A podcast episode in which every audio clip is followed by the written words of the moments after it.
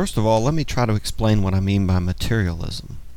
I shall then go on to try to defend the doctrine. By materialism, I mean the theory that there is nothing in the world over and above those entities which are postulated by physics, or, of course, those entities which will be postulated by future and more adequate physical theories. Thus, I do not hold materialism to be wedded to the billiard ball physics of the 19th century. The less visualizable particles of modern physics count as matter. Note that energy counts as matter for my purposes.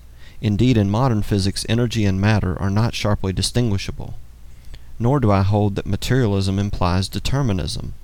If physics is indeterministic on the micro level, so must be the materialist's theory. I regard materialism as compatible with a wide range of conceptions of the nature of matter and energy. For example, if matter and energy consist of regions of special curvature of an absolute space time, with wormholes and what not, this is still compatible with materialism. We can still argue that in the last resort the world is made up entirely of the ultimate entities of physics, namely space time points.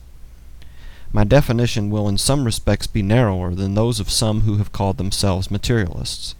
I wish to lay down that it is incompatible with materialism that there should be any irreducibly emergent laws or properties, say in biology or psychology. According to the view I propose to defend, there are no irreducible laws or properties in biology any more than there are in electronics. Given the natural history of a superheterodyne, its writing diagram, a physicist is able to explain using only laws of physics its mode of behavior and its properties, for example, the property of being able to reach such and such a radio station which broadcasts on 25 megacycles.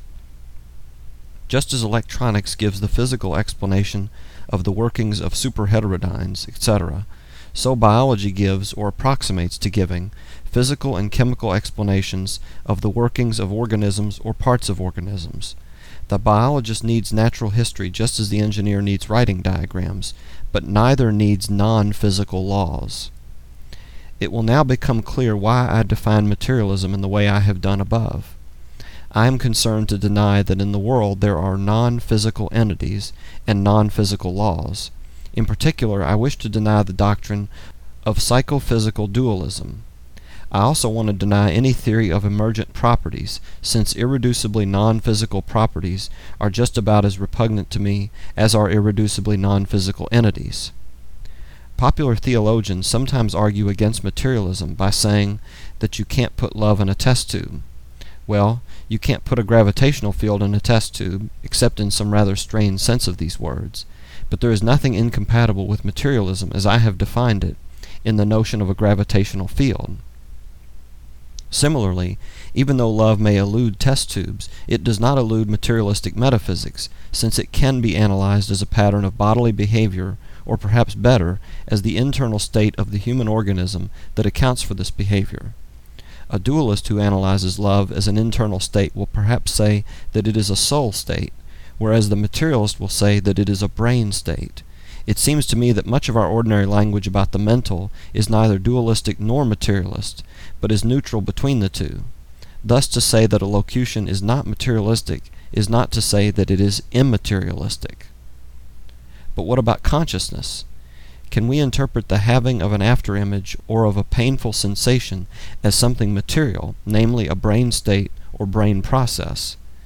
We seem to be immediately aware of pains and afterimages, and we seem to be immediately aware of them as something different from a neurophysiological state or process. For example, the afterimage may be green speckled with red, whereas the neurophysiologist looking into our brains will be unlikely to see something green speckled with red. However, if we object to materialism in this way, we are victims of a confusion which U.T. Place has called the phenomenological fallacy. To say that an image or sense datum is green is not to say that the conscious experience of having the image or sense datum is green. It is to say that it is the sort of experience we have when in normal conditions we look at a green apple, for example.